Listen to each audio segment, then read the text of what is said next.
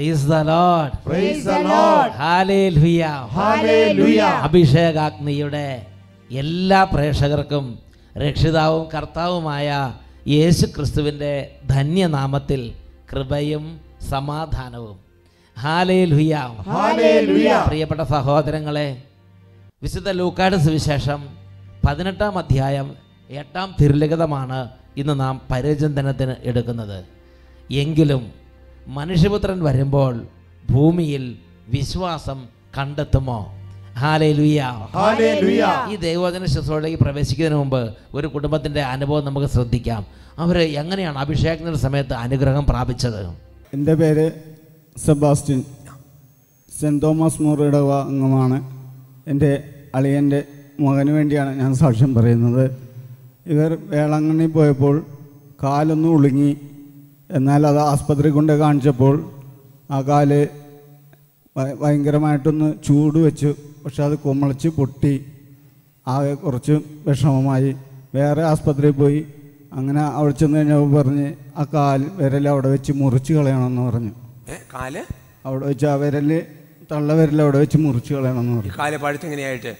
അത്ര സീരിയസ് ആയി അത്ര സീസായി അപ്പോൾ ആ മകൻ അഭിഷേകനെ കണ്ട് പ്രാർത്ഥിക്കുകയും ഞാൻ പറഞ്ഞ് ആ കാൽ മുറിക്കാതെ സുഖപ്പെടുകയാണെങ്കിൽ ഇവിടെ കൊണ്ടുവന്ന് സാക്ഷ്യപ്പെടുത്താമെന്ന് ഞാൻ പറഞ്ഞു. കർത്താവേ അല്ല. എന്റെ മകനെ. ചൂട. ഡോക്ടേഴ്സ് മു- മുറിച്ച് കളയുന്നു. മോൻ പറഞ്ഞു മോൻ പറഞ്ഞു മോൻ പറഞ്ഞേ. ഡോക്ടേഴ്സ് എന്താ പറഞ്ഞേ? അറുപത് ദിവസം ഞാൻ അവിടെ കാണിച്ചു. ഹോസ്പിറ്റൽ അറുപത് ദിവസം ഹോസ്പിറ്റലിൽ കാണിച്ച്. വേളാങ്കണ്ണി വെച്ച് പറ്റി. പള്ളുരുത്തി വന്നൊരു ഹോസ്പിറ്റലിൽ കാണിച്ച്. അവരിങ്ങനെയാക്കി. പിന്നെ ഒരു ഹോസ്പിറ്റലിൽ എറണാകുളത്ത് ഒരു ഹോസ്പിറ്റലിൽ കൊണ്ട് കാണിച്ച്. അറുപത് ദിവസം കാണിച്ചു കഴിഞ്ഞപ്പോൾ അവർ പറഞ്ഞ് ഇവരിൽ മുറിച്ച് കളയണമെന്ന് പറഞ്ഞു. അപ്പം ഞാൻ അറുപത് ദിവസം വേദന സഹിച്ചല്ലേ ഞാൻ പറയാമെന്ന് പറഞ്ഞു പോകുന്നു അറുപത് ദിവസം വേദന സഹിച്ചതല്ലേ? അതിന് എനിക്ക് പറയാം. കാരണം എന്താ? എനിക്ക് വേറൊരാളുണ്ട് കാണാനേ. എന്നിട്ട് പറഞ്ഞിട്ട് ഈ അഭിഷേകത്തിന്റെ പ്രോഗ്രാം നിനക്ക് നേരത്തെ അറിയായിരുന്നോ? ആ അപ്പൊ അങ്കിൾ എന്നോട് പറഞ്ഞു അത് മുറിക്കേണ്ടി വരൂല ഞാൻ പ്രാർത്ഥിച്ചോളാം. അതാണ് നോക്കിയത് ഇതാണ് ദൈവഭക്തൻ. ഇതാണ് ദൈവഭക്തൻ. ഇതാണ് ദൈവഭക്തൻ. ഇതാണ് ദൈവഭക്തൻ. അങ്കിൾ പറഞ്ഞ് അങ്കിൾ എന്ന് പറഞ്ഞാൽ അങ്കിളിന് ശരിക്കും ഇങ്ങനത്തെ കാര്യം നല്ല ബോധ്യമുണ്ട് അഭിഷേകന്റെ പ്രോഗ്രാം ഇങ്ങനത്തെ മലച്ചവിട്ടി പ്രാർത്ഥന അങ്ങനത്തെ എല്ലാം ബോധ്യമുണ്ട്. അപ്പോൾ ഒരു തീരുമാനം പറഞ്ഞു നമ്മൾ ചുമ്മാ അങ്ങനെ തീരുമാനം എനിക്ക് ഭയങ്കര ഇഷ്ടമായി കേട്ടോ. ദൈവത്തിന്റെ ഒരു സ്വരമായിരുന്നു കേട്ടോ. അങ്കിൾ പറഞ്ഞ് അത് മുറിക്കേണ്ടി വരില്ലെന്ന് പറഞ്ഞു. എന്നിട്ട് പറഞ്ഞു നീ അഭിഷേകാഗ്നി പ്രോഗ്രാം കാണാൻ വേണ്ടി പറഞ്ഞു ഞായറാഴ്ച രാത്രി എട്ടര മണിക്ക് ശാലവിലുള്ള നമ്മളെ പട്ടാഴ്ച നേരം നടക്കുന്ന ശുശ്രൂഷ കാണാൻ വേണ്ടി പറഞ്ഞു. ഈശോ നേരിട്ട് വരുന്ന സമയമാണ് അഭിഷേകാഗ്നി പ്രോഗ്രാം അല്ലേ രുയ്യ എന്നിട്ട് ഞാൻ പ്രോഗ്രാം കണ്ടു അല്ലേ? കണ്ടു. ആ. പ്രാർത്ഥിച്ചു. ആ. അതിനുശേഷം ഇപ്പോൾ കുഴപ്പമൊന്നും അതിനുശേഷം ഒരു കംപ്ലീറ്റ് ആണ് നോക്കിയേ. ഒരു പാട്. നിങ്ങൾക്ക് കാണാൻ പറ്റണം സ്ക്രീനിൽ കാണാൻ പറ്റണം കണ്ടോ? എന്റെ അപ്പ യേശവേ. കർത്താവേ. കംപ്ലീറ്റ് ഒരു സംഗതി പോലും ഇല്ലാതെ പരിപൂർണമായിട്ട് കർത്താവ് ഹീലിംഗ് നൽകി അനുഗ്രഹിച്ചു. ഞാനൊക്കെ ഇന്നാൾ വരെ ചേട്ടൻ എന്നത് പറഞ്ഞ് പറഞ്ഞ് പറഞ്ഞതെന്നറിയാം അച്ഛാ ഈ ഞായറാഴ്ച രാത്രി അഭിഷേകത്തിന് പ്രോഗ്രാം ഉണ്ടല്ലോ. ആ അഭിഷേക പ്രോഗ്രാമിന്റെ സമയത്ത് സ്വർഗം ഞങ്ങളുടെ വീട് സന്ദർശനത്തിന് വരുന്ന സമയമാണെന്ന് പറഞ്ഞു. നമുക്ക് സഹോദരങ്ങളെ ഒരു ദൈവഭക്തനായ ഒരാളുണ്ടെങ്കിൽ എന്താ മതി ഇല്ലെങ്കിൽ എന്തായിരുന്നു സ്ഥിതി എന്ന് കാരണം വിരലും മുറിച്ച് കളഞ്ഞ് നടക്കേണ്ട സ്ഥിതി വന്നാലേ. അപ്പോൾ അവൻ ചെയ്തു? അവൻ ദൈവത്തോട് പ്രാർത്ഥിച്ച് അഭിഷേകനെ പറഞ്ഞു കരഞ്ഞ് നിർവഹിച്ച് പ്രാർത്ഥിച്ചു. കാര്യങ്ങൾ ഉയർത്തി കൈയടിച്ച. വന്ദിനകൾ വമ്മിടുകിൽ വലയുകയില്ലെൻ ഹൃദയം വൻവിനകൾ വമ്മിടുകിൽ വലയുകയില്ലെൻ ഹൃദയം വല്ലഭൻ നീ എന്ന ഭയം വന്നിടുമോ പിന്നെ ഭയം വല്ലഭൻ എന്ന ഭയം വന്നിടുമോ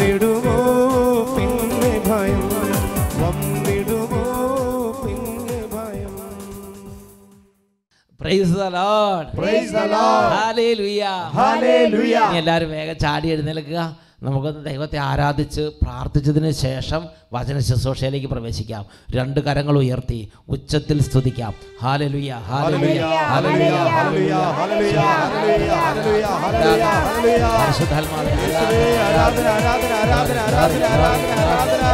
ചെറിയ ഹാലലുയ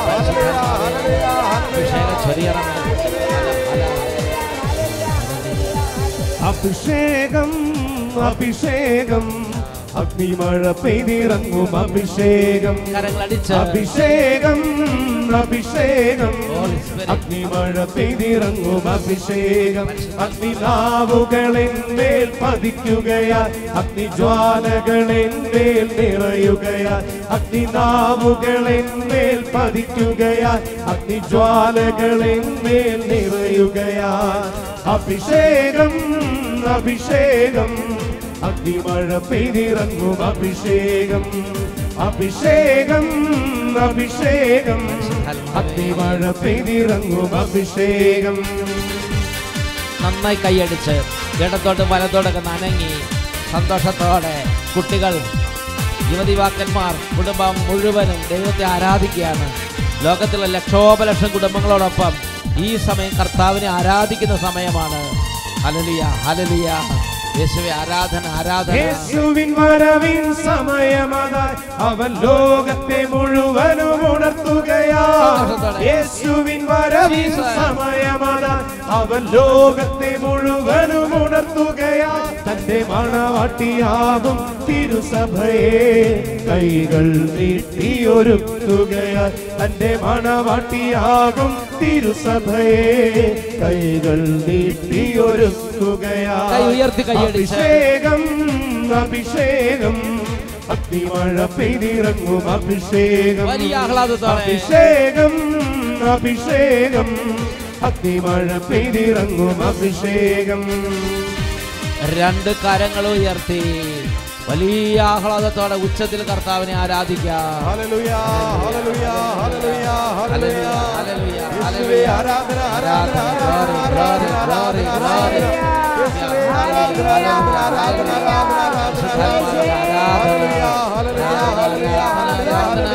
ആരാധന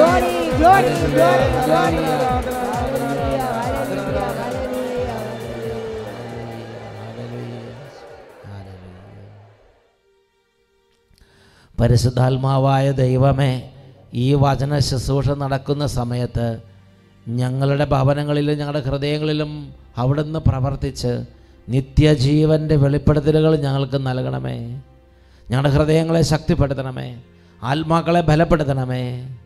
തളർന്നിരിക്കുന്നവരെ അവിടുന്ന് അഭിഷേകം ചെയ്യണമേ. വിദ്യാർത്ഥി വിദ്യാർത്ഥിനികളെ യുവതിവാക്കന്മാരെയും സ്വർഗീയമായ സന്തോഷം കൊണ്ട് നിറയ്ക്കണമേ. പരിശുദ്ധാമ്മയെ ഞങ്ങൾക്ക് വേണ്ടി പ്രാർത്ഥിക്കണമേ.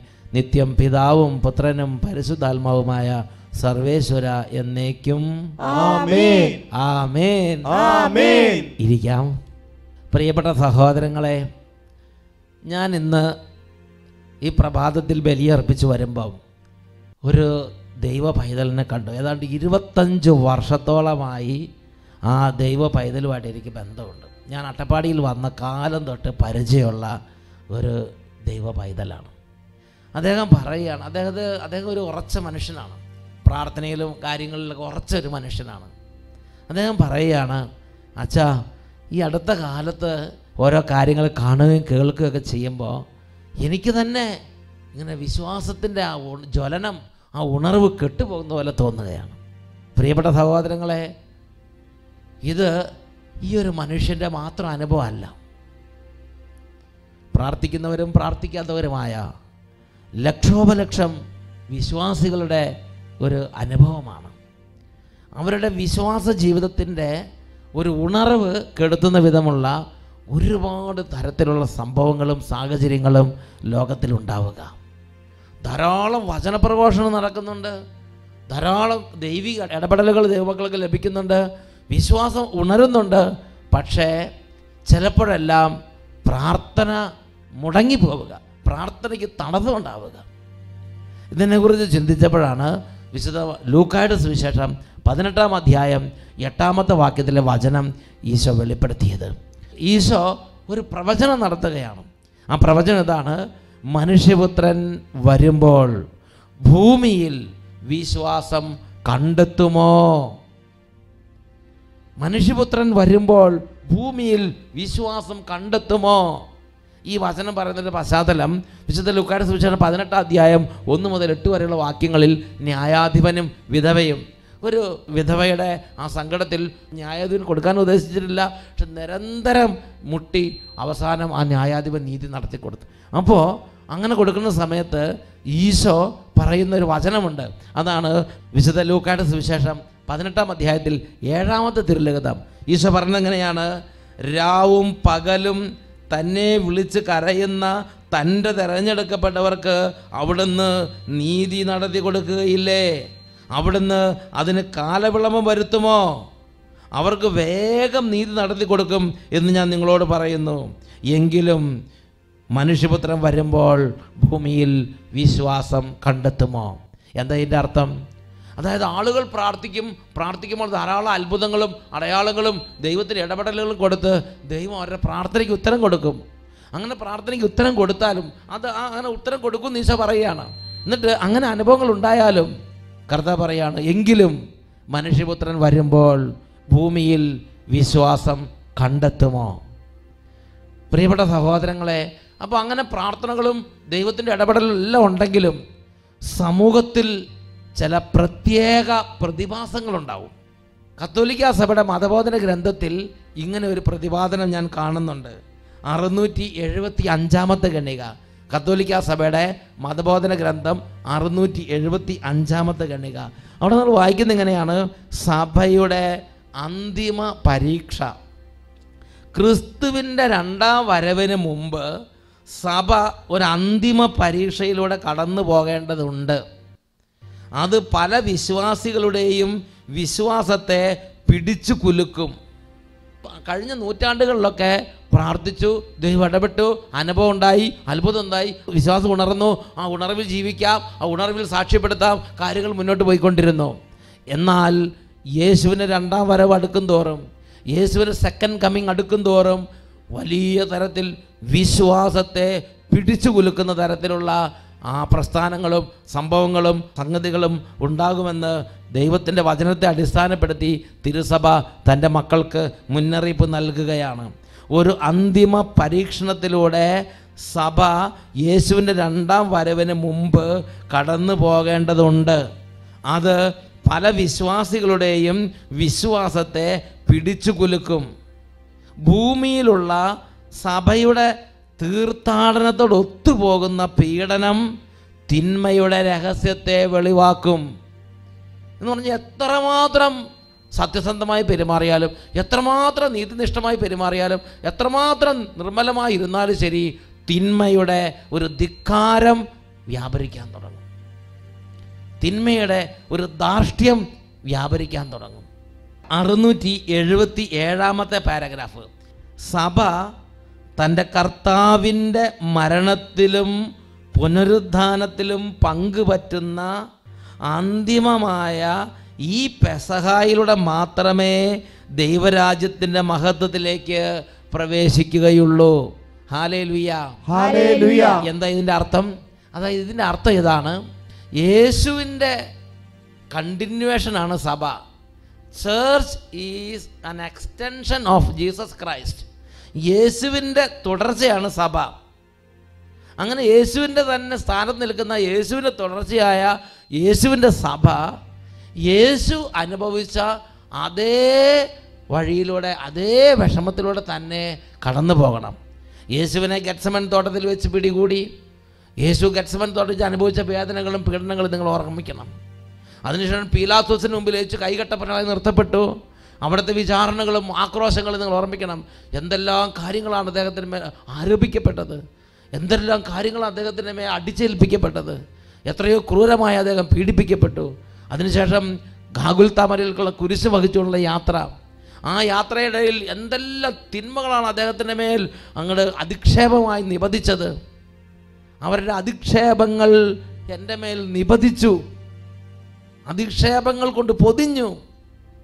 അതിനുശേഷം ഗാഗുൽത്താമലിൽ ചെന്ന് ആ വസ്ത്രങ്ങൾ പോലെല്ലാം അവിടെ നിന്ന് ഉരിഞ്ഞു മാറ്റി കുരിശുമേൽ തറച്ചു. ഈ ഒരു അനുഭവത്തിലൂടെ തന്നെ യേശുവിന് രണ്ടാം വരവിന് തൊട്ട് മുമ്പ് കർത്താവിന്റെ സഭ കടന്നു പോകേണ്ടി വരുമെന്ന് നൂറ്റാണ്ടുകൾക്ക് മുമ്പ് രൂപപ്പെട്ട ഈ മതബോധനത്തിൽ രേഖപ്പെടുത്തപ്പെട്ടിരിക്കുകയാണ്. പ്രിയപ്പെട്ട സഹോദരങ്ങളെ കർത്താവിന്റെ മരണത്തിലും പുനരുദ്ധാനത്തിലും പങ്കുപറ്റുന്ന അന്തിമമായ ഈ പെസഹായിലൂടെ മാത്രമേ ദൈവരാജ്യത്തിന്റെ മഹത്വത്തിലേക്ക് സഭ പ്രവേശിക്കുകയുള്ളൂ. അപ്പോൾ അന്തിമ പെസഹ യേശു പെസഹ ആചരിച്ചതുപോലെ ഒരു പെസഹായുടെ രാത്രിയിലൂടെ കടന്നു പോകണം.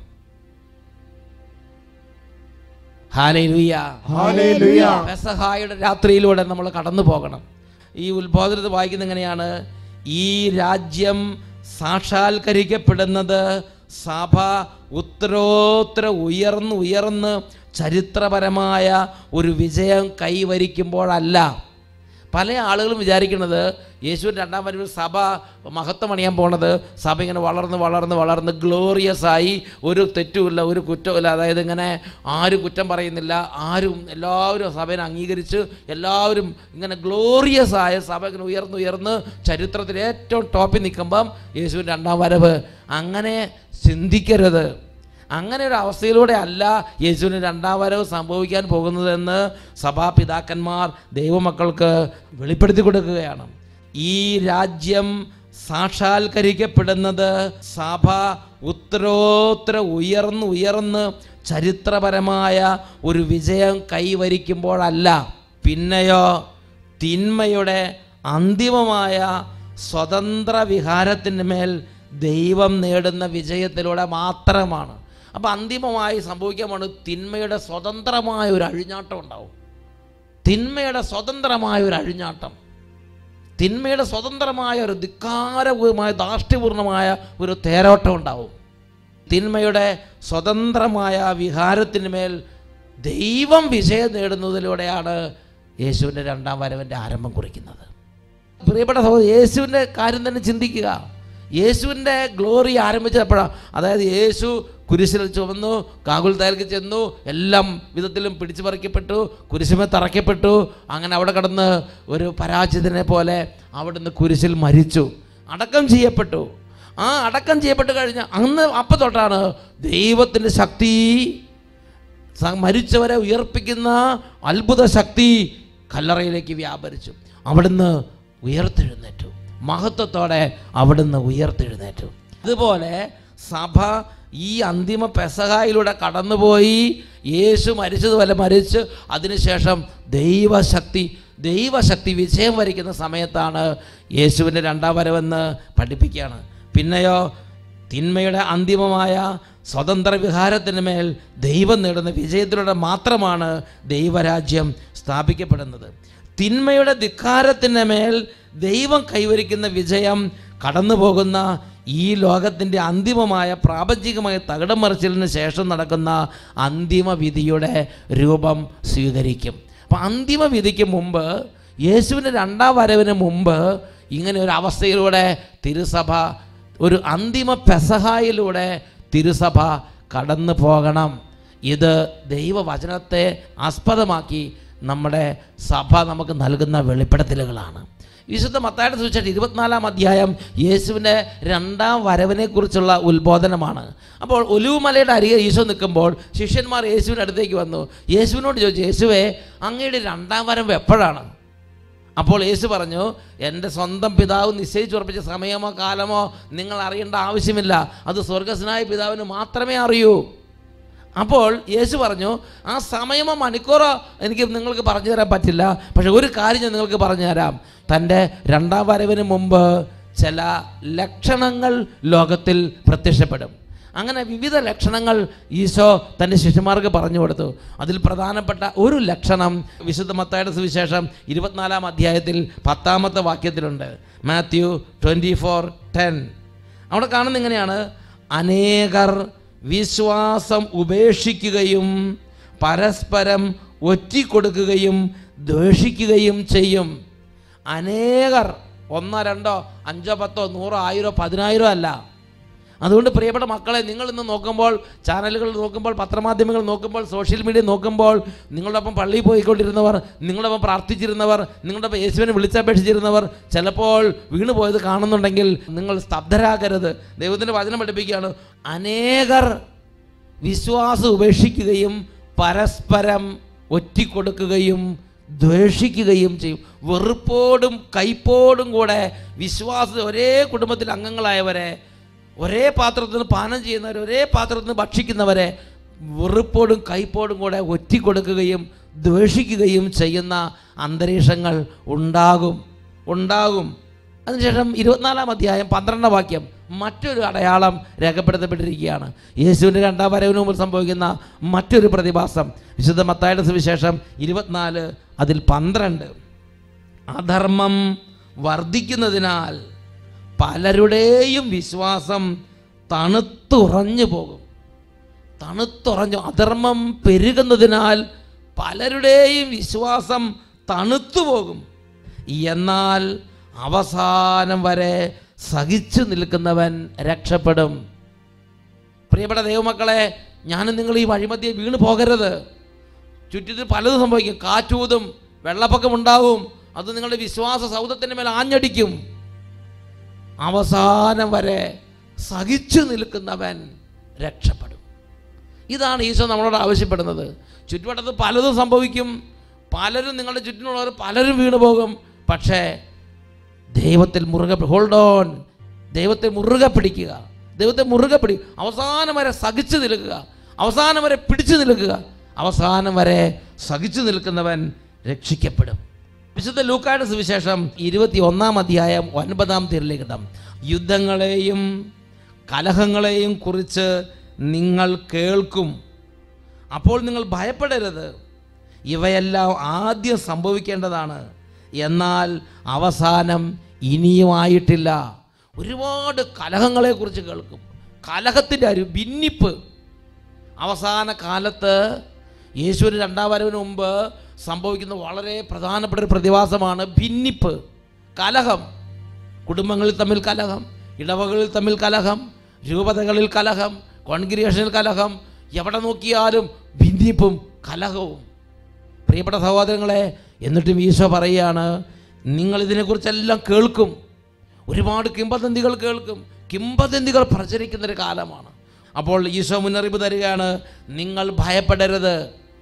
നിങ്ങൾ അസ്തപ്രജനാകരുത്. നിങ്ങളുടെ വിശ്വാസത്തെ മുറുകെ പിടിക്കുക. എന്നിട്ട് പറയുകയാണ് ഇനിയും അവസാനമായിട്ടില്ല. ഇതെല്ലാം സംഭവിക്കേണ്ടതാണ്. ഇപ്പോൾ സംഭവിച്ചുകൊണ്ടിരിക്കുന്നതെല്ലാം സംഭവിക്കുക ഇതെല്ലാം സംഭവിക്കേണ്ടതാണ്. എന്നാൽ അവസാനം ഇനിയും ആയിട്ടില്ല.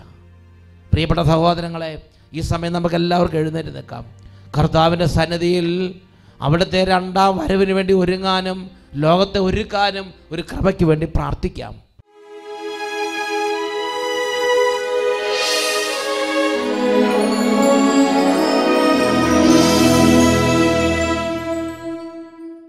പ്രിയപ്പെട്ട സഹോദരങ്ങളെ ദിവ്യകാരുണ്യ ആരാധനയുടെ സമയത്താണ് ആയിരക്കണക്കിന് ദൈവമക്കളുടെ മേൽ സൗഖ്യങ്ങളും ഡെലിവറൻസും സംഭവിക്കുന്നത്.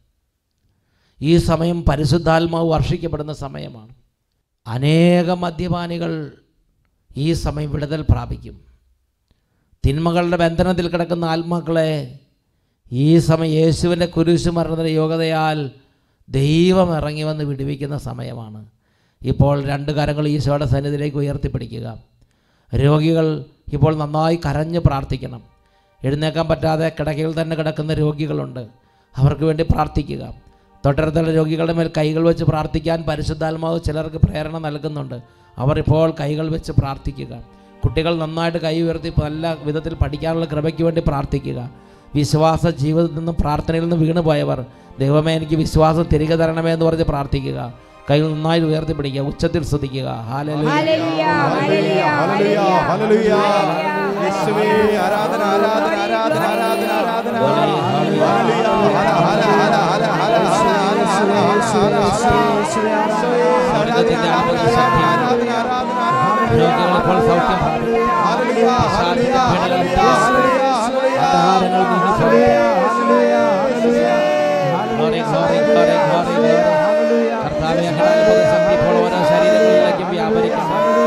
കുടുംബങ്ങൾ രക്ഷപ്രാപിക്കട്ടെ കർത്താവ്. ക്ഷീണങ്ങൾ മാറട്ടെ കർത്താവ്. യേശുവേ യേശുവേ യേശുവേ. യേശുവേ. യേശുവേ